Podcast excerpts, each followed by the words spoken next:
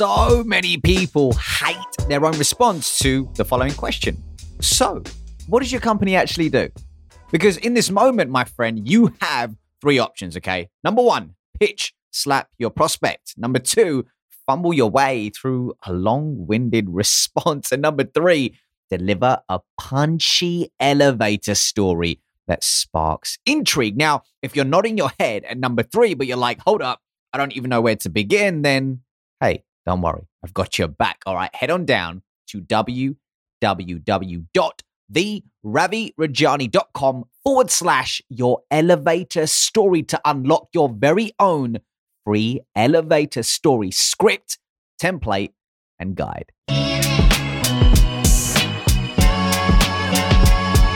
Welcome to the Influential Communicator Podcast, where my mission is to help B2B salespeople sell more by becoming authentic storytellers and impactful communicators without suppressing who they truly are or their values. I'm your host, Ravi Rajani, and without further wait, let's get into it.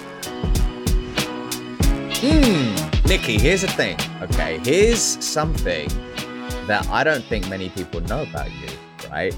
So I don't think many people know that you actually became a mum at the age of 16 and your son was wearing a little fisherman's outfit at your graduation, right? Which is epic. Now, for me, being a dad myself, I know how hard it is, and I'm 34. you know what I'm saying? So, what's one thing that you learned from being a mum at that age and what it gave you that without it, it wouldn't have led to the human being I'm kicking it with right now. Yeah, I mean, I would say that I learned that my success, specifically my confidence, cannot be based entirely or even too much on other people's validation. I had sort of already gotten the message because, listen, I was not popular in high school. So I'd already gotten the message that, you know, I would have to tune out, you know, negativity and all of that. But I was still very much needing positive reinforcement, right? Needing people to tell me that I was good at this or whatever. The way that people react to someone, a woman becoming pregnant at the age of 16, is they kind of write you off. So if I had still been looking for that validation, I would not have made it. It required me to believe in myself. It required me to let open wounds scab over. You know what I'm saying? And just just keep doing it. And this is something that it required me to do requires me to do every day. So it was not a, an about face, you know, it was not, you know, I I learned this thing and now everything's great. Every single day I have to remember that feeling, that feeling of, you know, I was at church, I used to be the chairperson of the teen abstinence ministry. I become pregnant at 16, which let's say complicates things. And uh, nobody wanted to talk to me. And he was like, I was a leper, you know? And yeah, so it was bad. So again, I didn't have any of the folks from just before, just weeks previous, you know, telling me how great, how much potential that I had. So that was, that dried up. Same thing. Teachers, everyone was like, oh, we lost another one and, and it can be very easy to think of yourself that way if what you've been going on this whole time without realizing it was this external motivation and affirmation. But yeah, that wasn't an option for me anymore. So it had to come from me. I had to get real gritty. Well, I mean, there's probably four words that come to mind when you share that, and it's breaking the status quo. And I'll be real with you, I'll level with you right now. Normally, I do this whole big introduction for people when they come in on the show, but with you, I led with a question. And here's why, people. I wanted you to hear the way Nikki communicates before I even introduce her. Because I was like, you'll know exactly what this show is about once you hear her speak. Because you're very eloquent, you're very punchy, you tell great stories, and you're so articulate. So, ladies and gents, you are here to hear from Nikki Ivey about how to become a high impact communicator, aka a magnetic communicator, for your next sales presentation. Now, Nikki has done many things in the different seasons of her life, and in this season, she is the director, if I'm not mistaken, of uh, execution over at JB Sales Training. And you know, in a previous life, I know that you've been in IC, you've been a CRO, you've even worked in the world of marketing. So we want to get dig. I suppose I want to dig deep into that and see how it's helped you become a better communicator. But but without further wait, let's get into it, my friend. Now, it was funny when I was digging deep into your story, there was one lady which I felt was like a bit of a hero for you, but probably not given the love that she deserves, right? And this hero is Miss Simpson.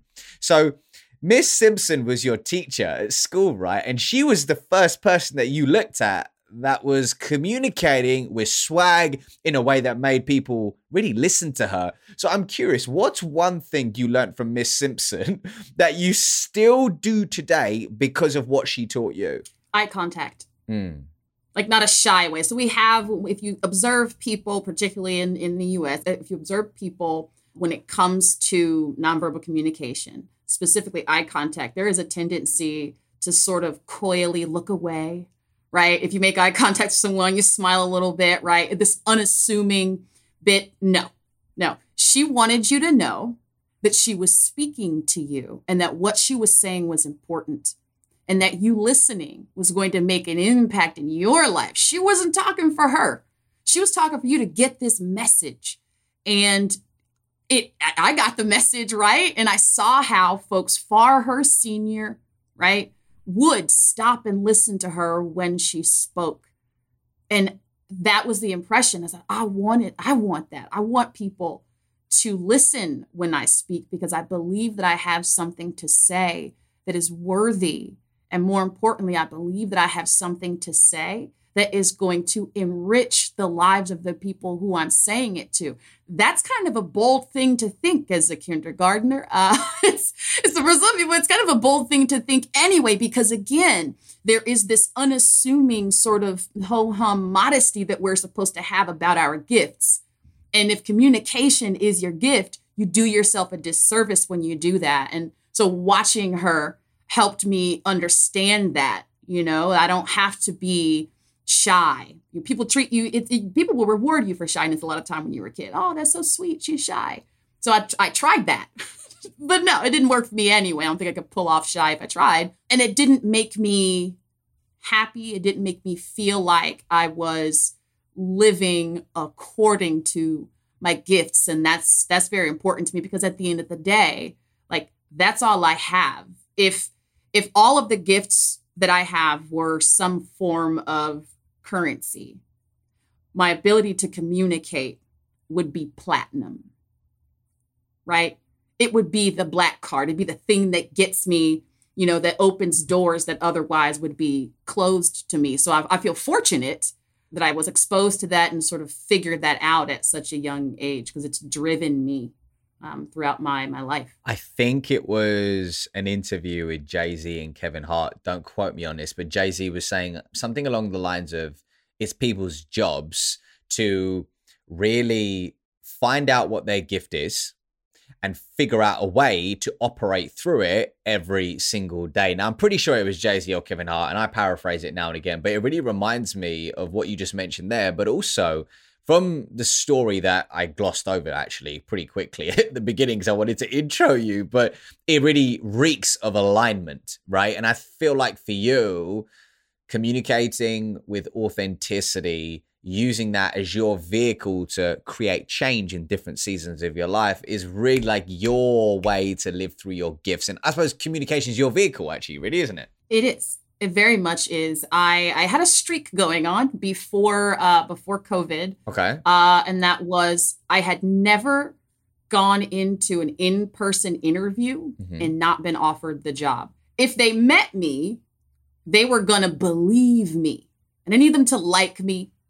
And maybe it was too early for them to understand me, but they were going to believe me. And again, so it's not just like I learned that lesson, it was that I had it reinforced with things like what I'm what I'm mentioning right now throughout my my life. And then of course I I studied communication. I studied broadcasting and journalism in college. That's what's my what my degree is in. And there was just, you know, a matter of applying sort of the the science and the the hard facts to what I was already sort of inclined to do and and to be. It's you know it's the th- i love people ask me you know what makes you happy? You know words wigs and women in charge. And there's a reason why i say words first because words have the power to move people in ways that you know so many other things that we try in order to move people don't. It's it is words are intimate. They are specific you know and to hear the right ones on the right day can save your life. And maybe that's dramatic for some people but that has been my experience again the entirety of my my life and my career. I mean, even when you're speaking, ladies and gents, if you if you rewind that for a sec, you'll even hear the emphasis and the pause and the inflection at certain points. Like you can really see how focused you are on mastery on this topic. Now, I know that you really had three choices, right? You were either going to be a lawyer, you're going to write commercial jingles, or you were going to be a journalist. But the common thread between all of those three things is what? It's communication, right? So really you've been Miyagi'd, haven't you? Like you've really been Miyagi'd where you are secretly learning this for many, many years. So tell me, how much of this skill for you is intentional mastery versus innate running with your talent? Ooh, that's a that's a really good question. I think the style is what is innate, right? There is a you mentioned the inflections right? Like facial expressions all these things. What i'm enthusiastic about what i feel a strong conviction around those are things that i can't stop right? Those are things that just sort of come out the way that they come out. But understanding when and where to apply them that's the intentional part. And for what reason right? Yeah. to apply them. Because you know i don't want to use my gifts for evil right? Yeah. uh, so so that's been what's uh, what I've had to be intentional about. And between the background that we just talked about and you know my experience in in sales, that's where you learn that intention piece. That's where the sort of trial and error comes into play, right? Like when are the situations where I need to try and sort of contract that natural exuberance, right? I want to read the room, right? Things like that. And when are the times when I recognize that I'm interacting with someone who would feed off of or be fed by that energy and is now a place to to apply it. So that's really how it happens, right? There's this style piece that is intrinsic, and then there is this science slash substance piece uh, that just comes from things I've learned and then understanding how to apply them was there a, a, specific speaker growing up that you would binge? So when I was a kid, I just remember I would sit on my laptop. Actually, not even a kid, like early twenties. I would love it. I would literally sit on my laptop and watch tons of specific speeches, and secretly I'd be dissecting them. So was there somebody who you looked up to growing up? You're like, damn, I want to model that. Okay, so this is where this is where I lose some people. I was born in 1981, so I grew up in the 80s. And in the 80s, there was a phenomenon on TV, and it was TV preachers. Okay. There was a TV preacher named Jimmy Swaggart, right? I love that. Uh, like a lot of his uh his ilk, he's of course had some kind of scandal and he's gone now. But okay, I didn't know that at the time. So child Nikki is looking at the television, and I am watching Jimmy Swaggart hold this stadium full of churchgoers, right? Because it's it's televised, but it's a whole thing. The stadium full of churchgoers, one man on a stage, one microphone, one message. And not only is everybody in the stadium engaged, my mom watches this every day. And we better be quiet when Jimmy Swaggart is on. You know what I mean? So so there again, there's this theme. When you talk, people listen. And why are they listening? Why are you saying it? But that was where a lot of my my sort of love for that authenticity i started to understand well what is working for jimmy swaggart why are people tuning in why am i why do i feel something in my chest when i listen to this man talk whether I even understand everything he's talking about or not. This time I ain't read a single word of the Bible. But when this man's talking to me, I feel it. I feel something. And it becomes less about the messenger at that point, you know, uh, which is actually something I that was reinforced in journalism school. Uh, the burden of the message lies with the messenger. It's something I have to remind myself of in a sales process. Stop me if you've heard this one, right? Early in my sales career, you'd hear uh, very frustrated novice sellers. They get off the phone and they go around the water cooler and like, ugh, these prospects, they just don't get it. They just don't understand. And the thing is, like, as tough a pill as it is to swallow, right? If they're not getting the message, then you, as the messenger, are responsible to go back and, and fix that. So, anyway, I tuned in to what Jimmy Swaggart was doing. I uh, saw a lot of preachers going growing up, a lot of black preachers. Jimmy Swaggart happens to not be, be black. But anyway, all of that sort of got in me and I was sold, right? This is how you move people. This is how you you reach people. And then the other thing was music.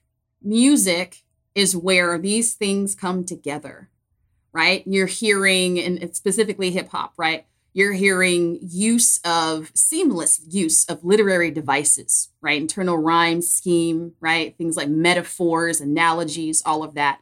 And they're wielding these things as weapons. And then the style and swagger is on top of it. And then what they're saying it hits right here. It's in authenticity. They're telling you about where they're from. They're telling you why it's good, why it's bad, why they're loyal to it, why you should pay attention. There's no greater purpose, I think, right? Than to have a message that you believe will move people in a positive way in their life and have the confidence and the conviction to deliver that message. Mm, I do know. And I feel like it's the it's the confidence and the conviction piece because I think a lot of people struggle to speak with confidence and conviction because they don't know what they believe in, right? Which is when people are so open about what they believe in and the why behind it, people gravitate towards that. That's how you really create, in my opinion, anyway, movements around missions. Now, what's funny is, is you're just not a great communicator. Well, actually, it's not even funny, but it's just the truth. You're not just a great communicator in real life, as you've mentioned, but you know, you and I connected many years ago. I'm not sure if you remember this when we first connected. You do? Yeah. So I think it was like the sales sales success. Summit. That's it. That's it. Sales success summit. And we went back and forth. And for some reason, you disappeared from my news feed for a long time. And I don't know why. It's just LinkedIn, right? LinkedIn's algorithm. Yeah. And same. the other week, somebody hit me up uh, on a post I wrote about you need to have Nikki on the show. I was like, oh yeah, of course, I remember Nikki. So anyway, I'm stalking in a healthy way your content, right? And I see all the different videos you put out on TikTok, etc. And look, you're a great communicator on video as well, right? As well as in person. And I think that skill can be often hard because they're two different mediums. When it comes to being an impactful communicator on video as well as in person, what is one thing you personally do differently on video than you do if you're on stage in person, for example? What do you dial down? What do you overproduce, underproduce? So when you're in front of a live crowd, you can lose the intimacy. And I think that, you know, at a certain level or when it's appropriate, intimacy in communication can really, really hit, right? And again, I say this as a person who loves music. I remember very vividly the first time that I listened to Eminem's Marshall Mathers LP. Oh, yeah. I sat there and I put the CD in my CD-ROM of my gateway. Uh, that's that's what the age are dealing with right now. And I put on headphones, big over-ear headphones like you're wearing right now. And I just sat there and listened, and it felt like he was telling me these stories. So that intimacy, right, stuck with me. And, and I think about that when I'm looking at a video, right? I think about how are people going to hear this message and that it impacts my tone, it impacts my cadence, right? It improves those things. Uh, but in, in, addition to the intimacy of what it sounds like, i'd take some cues from unlikely sources like Britney Spears. Uh, if you've ever watched a Britney Spears video, she does this. I don't know if people will see the video, they might just hear it, but she does this thing where she looks directly into the camera and she makes a face like she's thinking of something. She means what she's saying. Do you hear what I'm saying? Yeah. Uh, and she she so she communicates so much with just a look. And so when I'm on video, right, again, in addition to the the intimacy of someone speaking directly into your ears, making that eye contact, but not just a stare, of course, right? Something where it's like, look, every part of me means this message. And I understand you and I are in on something together, right? That's what this eye contact communicates. You and I understand something that maybe many other people don't. And that's what we came here to talk about today. Do you know what I mean? Mm, mm. Yeah, it's the smiling with your eyes, I suppose is the best way to put it, right? It, oh, yeah. Tyra Banks, the smize. Hey, yes. yeah, I didn't know who was called the Smize, but okay, I like that. Yeah. It, did, Yeah. did you ever do theater growing up or not? I did. Yeah. I did. Um, I did a couple shows in in high school. Nothing to to write home about, but it is. Right. Oh, oh, kindergarten. Okay. uh, I got to my very first memory of this. I'm standing on, it's a Christmas program, and I'm standing on stage and it's very dark, and there is a spotlight on me, and I am playing Mrs. Claus. And there's the teacher in the wings, and she's like, it's your turn, it's your turn. And you have a choice at that moment. I'm feeling it in my chest now, right? Do I go cry or pee my pants like so many other children who were have stood on this stage? Do I make it happen? And I raise a little microphone up to my face. Tick a tock, it's six o'clock. It's time for Santa to go. Anyway, so so that, again, I understood this is communication. Yeah. This is this is me getting to like move people. I'm doing what Mrs. Simpson did. I'm doing what Britney Spears does. You know, I'm doing what Jimmy Swaggart does. Right? What Mm. Malcolm X does. All of these things. That's dope. What great. I'd never expected you to say all of those influences. But yeah, you know what? Uh, true story. My first ever CD that I bought was Britney Spears Hit Me Baby One More Time. I gotta own that. I gotta own that shit. I love honestly, I used to love Britney Spears, but uh, I don't know what happened. I don't know what happened to my love for her, and I don't know what happened to her, but yeah, there we go. But um so let's let's migrate now to thinking about sales presentations. You know, and I think one of the things that I see that I'd love to get your take on is I feel like sellers feel as though it's illegal to show up as who they really are because there's a, there's a ton of fear about alienating prospects and showcasing parts of your personality and losing the deal. So you end up moving towards a watered down version of yourself that connects with nobody. That's my opinion. What do you think about that? Do you agree, disagree? How do you view it? No, I agree. I think it's a huge risk not bringing yourself into the conversation. And here's why, right? How people react to you, every single reaction, some things they say, their body language, how they look at you, these are data points. And those data points are telling you how they like to communicate. So if they're not, if I show up as myself, right? Myself in my case, meaning, you know this this energy these pop culture references and all of that. And you know they're giving me dead eyes. I have learned that this person either doesn't communicate that way or respond to that kind of communication or they need a little bit more familiarity with me right? They need to trust me more before they care or are not annoyed by by that by that energy. And if i don't show up as myself there's no way for me to know that so now I'm communicating out of context. Now I've put myself in this category of everyone else who is having a conversation basically with themselves for themselves because they've just got something that they want to say. And even if what they've got to say is full of value, full of substance, right? It still hasn't taught them anything about how the person they're communicating with likes to be communicated with. What are they going to respond to? I'm genuinely curious about what they're going to respond to. Right? We'll go back to the time that you and I met. We were actually on a it was a call that we were on for uh, folks that were involved with this sales success summit. And so the things that we've we said to each other after that call and that LinkedIn DM were things about I like your energy. I love the way you spoke, the way you you showed up. And if neither of us showed up as ourselves that day, we probably aren't even sitting here having this conversation right? So that's what you have to get excited about the opportunity to learn things, even if those things don't flatter you, don't please you, don't fit your agenda, right? The information in and of itself is going to be valuable. And so you owe it to yourself and the mission and really the other person, right? To show up as yourself. Now, the key then is to apply what you've learned about how that person communicates. Resist the urge the next day to bring those elements, still bring yourself, right? That conviction, that authenticity, but those elements that that that individual maybe did not respond to get curious get creative find another way or you just call it out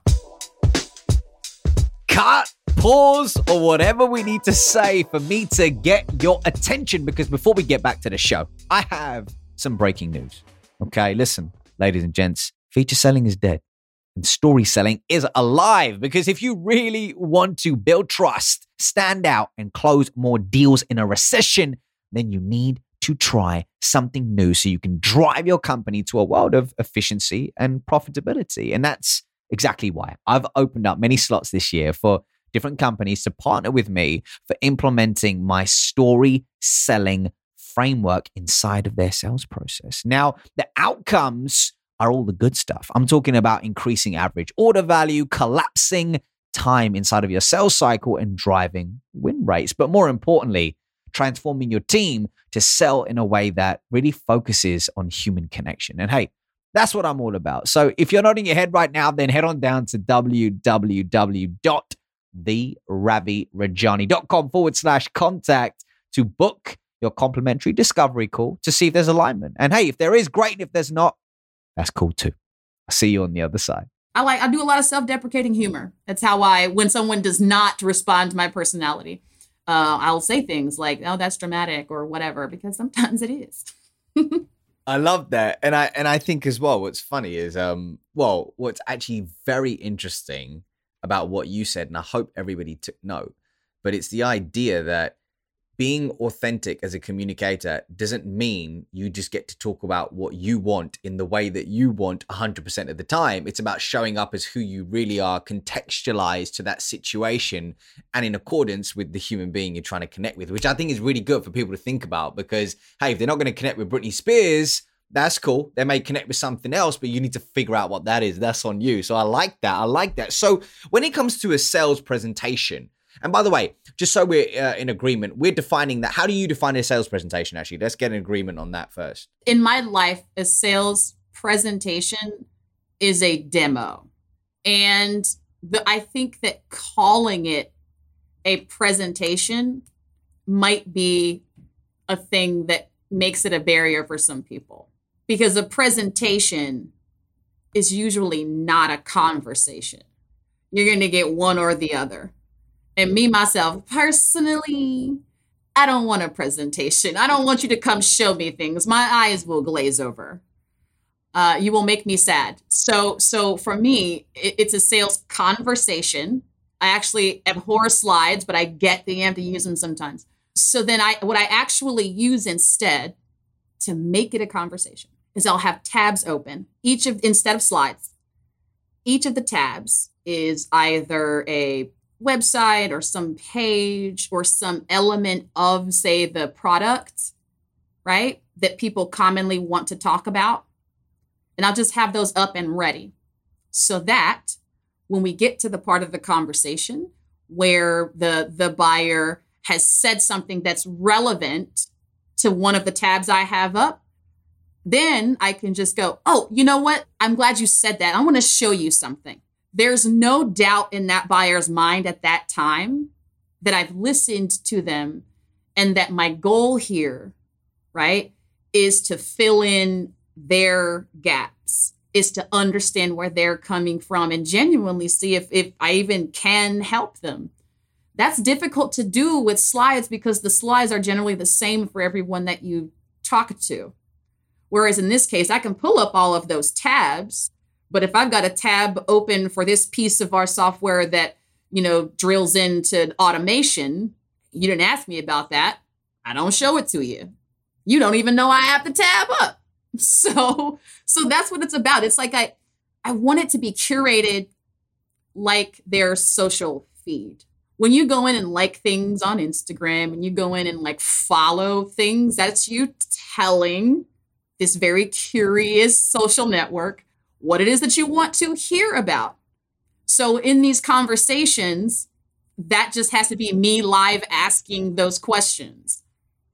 And so now this element of confidence and conviction has to be the thing that keeps you from being afraid of asking those questions when you're not sure that the answer is going to feed your agenda. So it's an all encompassing thing when I'm talking about a sales conversation. I'm I'm there to learn, which is why I stay away from the presentation, which is, you know, I'm there to to tell. Mm. Well, I like that. I like that little reframe. Let's run with that reframe. I like that. And I think where you've begun intentionally or unintentionally, but is listening really, because I think what you've said there is instead of curating a ton of slides, which create a disconnection, it's you're curating a ton of tabs in accordance with your research and you're going to pull up a tab when relevant which i think is dope so actually that's the first lesson for people stop creating slides start creating tabs but something that i'd love to get your take on is is let's take it in a sequential way. So somebody does research, somebody figures out what to put open in those tabs. Okay. It's 10 minutes before their sales conversation, right? It's 10 minutes just before. What should they engage in during that time to raise their frequency and energy to ensure it's magnetic? Is there a routine that you have or that you would recommend? Ooh, so I've got, you're saying I've got the tabs up, I've done the research, and I am ready. Ready to rock. You got 10 minutes. What are you going to do in those 10 minutes to show up magnetic? Oh, I'm listening to music already. So I am playing I'm it's a lot of the time it is Britney Spears, but usually though it's people demonstrating that skill that I just talked about, right? So I'm listening to Jay-Z. Right? I'm listening to people living in their confidence right? And living in their gifts, their ability to do something, because that is infectious. At the end of the day, I work in a very crowded space. Everybody and their grandma is trying to teach you how to sell. So I cannot show up and simply make the case for how someone should teach you how to sell. I have to make the case as to why you should believe me when I tell you that I'm showing up with your best interest at heart, that I'm showing up with proven material, and that that material, however proven, is ever improving. These are the things I have to make you believe. And so if I'm listening to people who have demonstrated an ability to make me believe, it reinforces that confidence. I'm inspired. So I guess that's that's what it comes down to. I look for things that will inspire me rather than motivate. I'll leave motivation, you know, up to other things, but inspiration in the moment. And it's even better if that inspiration can come from uh, the person I'm about to talk to or, you know, their their organization. So it sounds as though the sequence so far is do your research whilst listening to some music, which gets you in the zone, right? Maybe Britney, maybe Jay Z, whatever, whatever's up your street. And then what you're doing is you are watching or listening to somebody who is operating through their gifts with such passion that it inspires you, not motivates you, but it inspires you to channel that energy on your call. Okay, boom. Now we're on the call. All right. Now Nikki's on the call. Now she has no slides, she's got tabs up. But for a lot of people, to have the swag to pull that off just tomorrow may be tricky, right? It may be it may be a process. So how can somebody decondition themselves from death by PowerPoint so they rely less on slides and more on a conversation? What is one thing they could do? To right away just drop the slides. First of all, I would say that it, if if they make you comfortable, then come up with two or three but let those be cues. Don't they don't need to telegraph the message. They do not need to be a manuscript for the conversation that's going to happen. They just need to be reminders to you of parts of the conversation or ideas that you know resonate, that you know you have a conviction around, right? It's just like any other time. If I'm if I am speaking to people, I am giving a speech proper, ain't no way in hell I'm gonna stand up there and just read the whole thing off of a page. But maybe I don't have it memorized, you know? So having something there just to say, I used to actually do a version of this when I first learned cold calling, and it had to do with objection handling. So we were given this doc, it was just a Google doc, and it had common objections and their rebuttals. One of the things that happens when you're a newer uh, salesperson, and it could happen to anyone, if someone hits you with an objection and maybe you do know kind of how you would overcome it, but you just can't find the words in that moment. Having that doc up meant that I only needed to know one word that was commonly associated with that objection. I can control F for that word. And in an instant, here are the words to this rebuttal that I can that I'm going to say, right? So I think about any slides that I have as that, right? As just the cues to remind me, oh, she said, you know, that they're working on behavior change when it comes to their DE and I initiatives. I don't remember what I where I go next when someone says behavior. Ah, control F behavior. Now it's right there in front of me, and I know exactly what to say. Mm, I think that's really interesting because I like to do something similar as well. You know, I was speaking uh oh the week before last in Chicago, and I had tons of slides which were just pictures because that picture will trigger the story, right? Or will trigger that piece. So for me, it's a trigger. So I love that. So, ladies and gents, to dissect that, what Nikki's really saying there is at the start, if you feel comfortable, use your slides, right? But the goal is to shift away from that. And one way you could do that is have slides which maybe have a few words or a picture or two which has a trigger to launch you into your message. So I love that. I love that. And also, as Miss Simpson would say, don't forget the eye contact, right? Let's let's make sure we got the eye contact in a virtual setting. So, okay, so let's rewind. We've done the research. We're listening to um, Drake to get hyped and inspired, right? Then we're on the call. We're not relying on slides, we're relying on tabs. We're telling great stories. We feel magnetic, we feel in our zone. There's no death by PowerPoint. All of a sudden, you get slapped with a question which breaks up the conversation or demo. It breaks you from your flow and it's a pattern interrupt. So you're, you're like, you got this script, right? It's all going for gold. And suddenly you get asked something which is like, it's like next level. It's like, where's that come from? How do you handle questions which come out of nowhere or moments in a way that is magnetic, imperfect, but also connection focused? I mean, look, I like to tell the truth as much as I can. So if it's a question no one's ever asked me before, I say that. But I don't just say it like as a like dismissive. Oh no, no one's ever asked me that before. No, no, no, no. I stop everything. Wait. No one's ever asked me that before. So like, okay, no, I have to I have to understand this. So you're asking this, this, this, this, this. What made you ask that? Get interested, get curious. That is how. They interrupt your pattern. There's a reason. Maybe they hate the pattern. Maybe the pattern isn't something that they're responding to. So let them interrupt it. Right? You want to learn about them. Take your cue from them. So if someone, absolutely, if someone's asked me a question and maybe it's something I cover later, right? I can say that if that's the case, but I do. I take it as, as an opportunity to break character, so to speak, right? To shatter the veneer, right? Me seller, you buyer. And now we can really start to have a conversation because people who who actually know each other don't get all flustered when one asks the other a question in the middle of a story. My husband and I do this all the time. And he has to interrupt me and ask questions, otherwise I would never stop talking. So when he does ask me a question, that's the direction the conversation goes in, and it's nothing to be afraid of.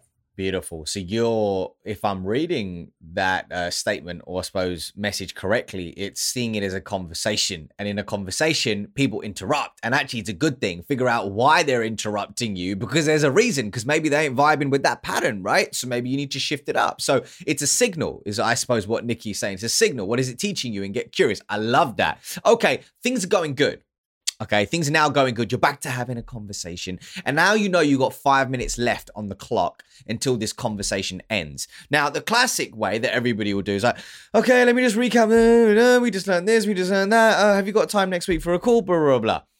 I suppose, what is one unique and memorable way to end that conversation or presentation, which increases your ability to cut through the noise and stand out as a seller? How do you end that conversation or presentation? I remind them of my humanity. When people ghost you or slow play you, a little bit of that is them forgetting that you are exactly the same amount of human as they are. And so when I'm ending the conversation, the way that I remind them of that is to just call it out. So I'll say, All right, right? You've evaluated software before. I've sold software before. What usually happens is we end this conversation. Maybe we set a meeting, but there's a good chance we never talk to each other again, right? Let's not do that dance, right? I'll have to do the oh, circling back, following up. That annoys you. It frustrates me, right? How do we keep from having to do that dance? Now they're going to tell me what needs to happen in order for us to have another conversation. And now I have something to hold them accountable to, but it's their thing. I'm not holding them accountable to my timeline, right? This is not a situation where I said, hey, like you said that you need to talk to this or that internal stakeholder about how long do you think you need? You meet with them next week? Okay cool. So we'll take two weeks okay? So this date is that the day that's still basically me defining these next steps. And now i'm in this position when I follow up with them is I'm trying to get them to do what I want. And even if we did build rapport, and even if they find value in what it is that I'm trying to, to sell them, that's not nearly as strong as them saying, like, because you'll see like their shoulders drop, they kind of chuckle sometimes, they take a deep breath, like, ah, we get to be people, cool. Now I can tell her the truth, right? And that's what happens. So then they start to spill their guts. They say stuff like, all right, yeah, no, you're right. Realistically, they'll use phrases like that, right? I'll be totally transparent with you. And then they tell me what their actual timeline is for when we'll have another conversation. And now I'm not out here wondering if it was my face, my breath, or something I said that caused them to avoid me for the next few weeks. Uh, now I know it's just part of their, it's their process. That's just how things things go. And if they deviate from their process, now I can say, "Hey, I know you said you wanted to get things done in this time frame. In order for me to help, we need to have a conversation this week. What's it looking like for you?" I really like that. It reminds me of the magic question from Dr. Zoe Chance. Do you know Zoe's work? I do not she's a Yale professor. I talk about her a lot on the show. I had her on, but she has something called the magic question, which is simply what would it take? And then you insert the desired outcome. Because what happens is, as you know, what you've just mentioned is they move from can I make this happen? Yes or no, to let me give this person the roadmap to achieve a desired outcome. So, really similar to what you said. And I love that. I love that. And also, I don't know about you, but I feel like if I show my humanity, then, and also make it easy for somebody to say no to me. Here's what I mean by that. If if I'm getting ghosted, you know, the tricky thing, and we've both been there actually. How many times have we been scared to get on the phone with somebody because we're like, I don't want to tell this person no, right? You know what I'm saying? So it's like, yes. you know, that humanity allows a person, look, we're, we're both like real, right? We both put our clothes on the same way this morning, I hope. We've both been dumped before. We both had issues. We both cried to the movie Coach Carter like I did last month. You know what I'm saying? Like, we've both been through these moments. So I'm with you on that. I like it. I like it, my friend. I love this. So let me tell you this, or let me ask you this to finish up here.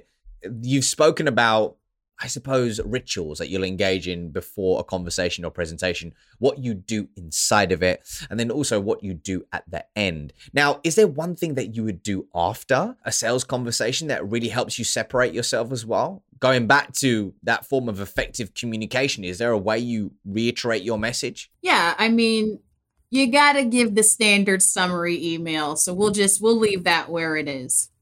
When you first get off of a conversation with someone, that is the height of their enthusiasm for the message that you just delivered. It should be the height of your enthusiasm thus far uh, for wanting to work with this person.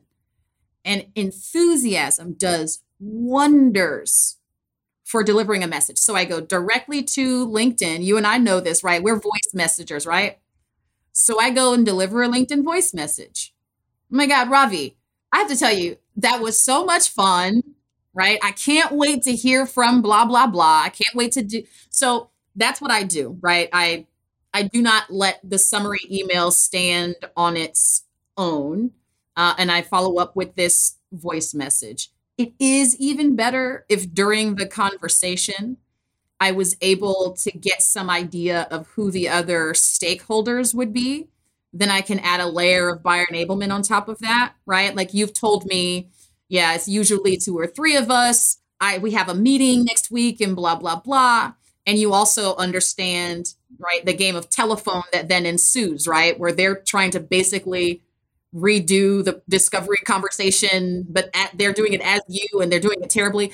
Anyway, what you want to do there then is just copy the other stakeholders on that summary email, right? Like, hey, Ravi, you and I just had a great conversation. Here are the things that we went over such and such and such and such wanted to make sure that i brought you into the conversation because i was just so excited by what ravi told me uh, that you all are trying to accomplish that's it. I'm not asking the other stakeholders for anything but now i'm not waiting for the person i spoke with to be the one that brings them into the conversation. So those are the three things that i try to do right?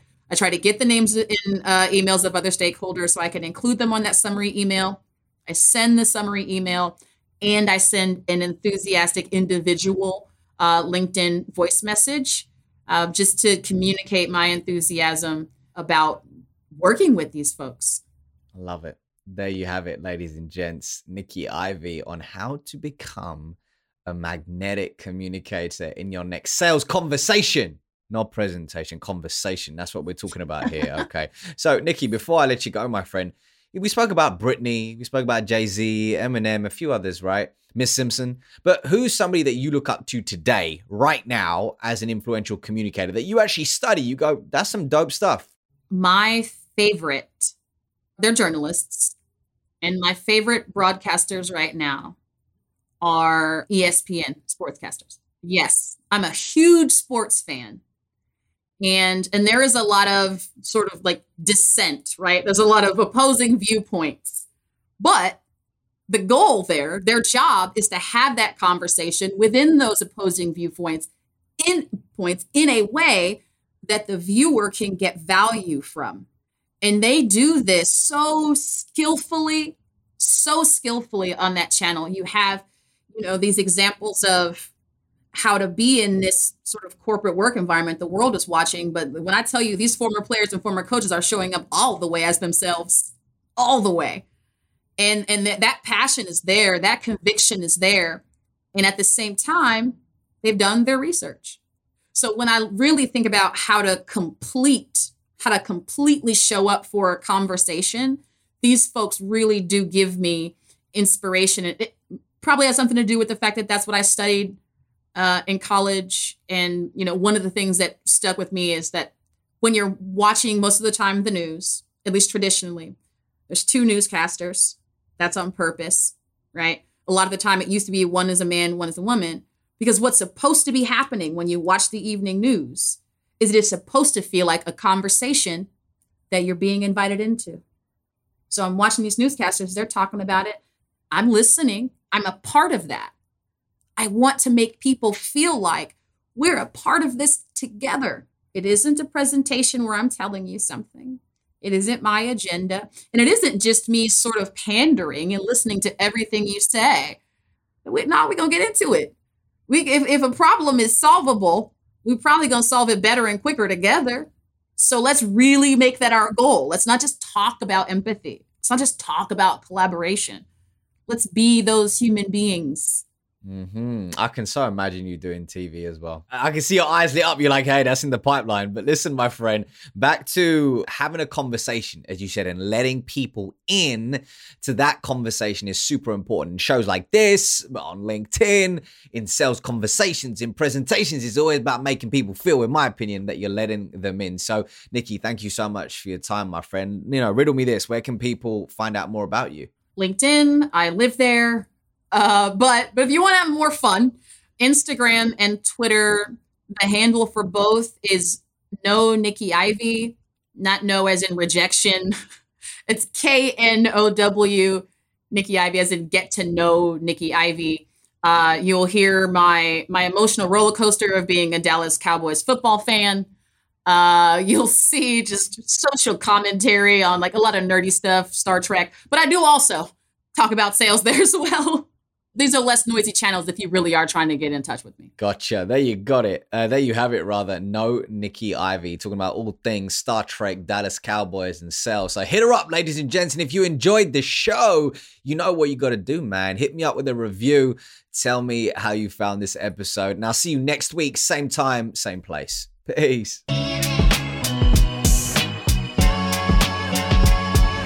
I have a question for you, my friend. And that question is is what would it take to have you subscribe to the Influential Communicator podcast and leave us a review on your podcast platform of choice?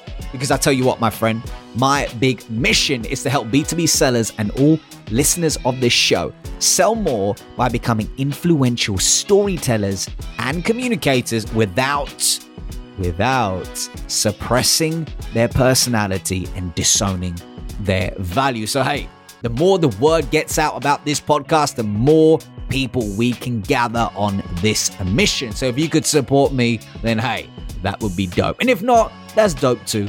Either way, I got love for you. All right, I'll see you on the other side.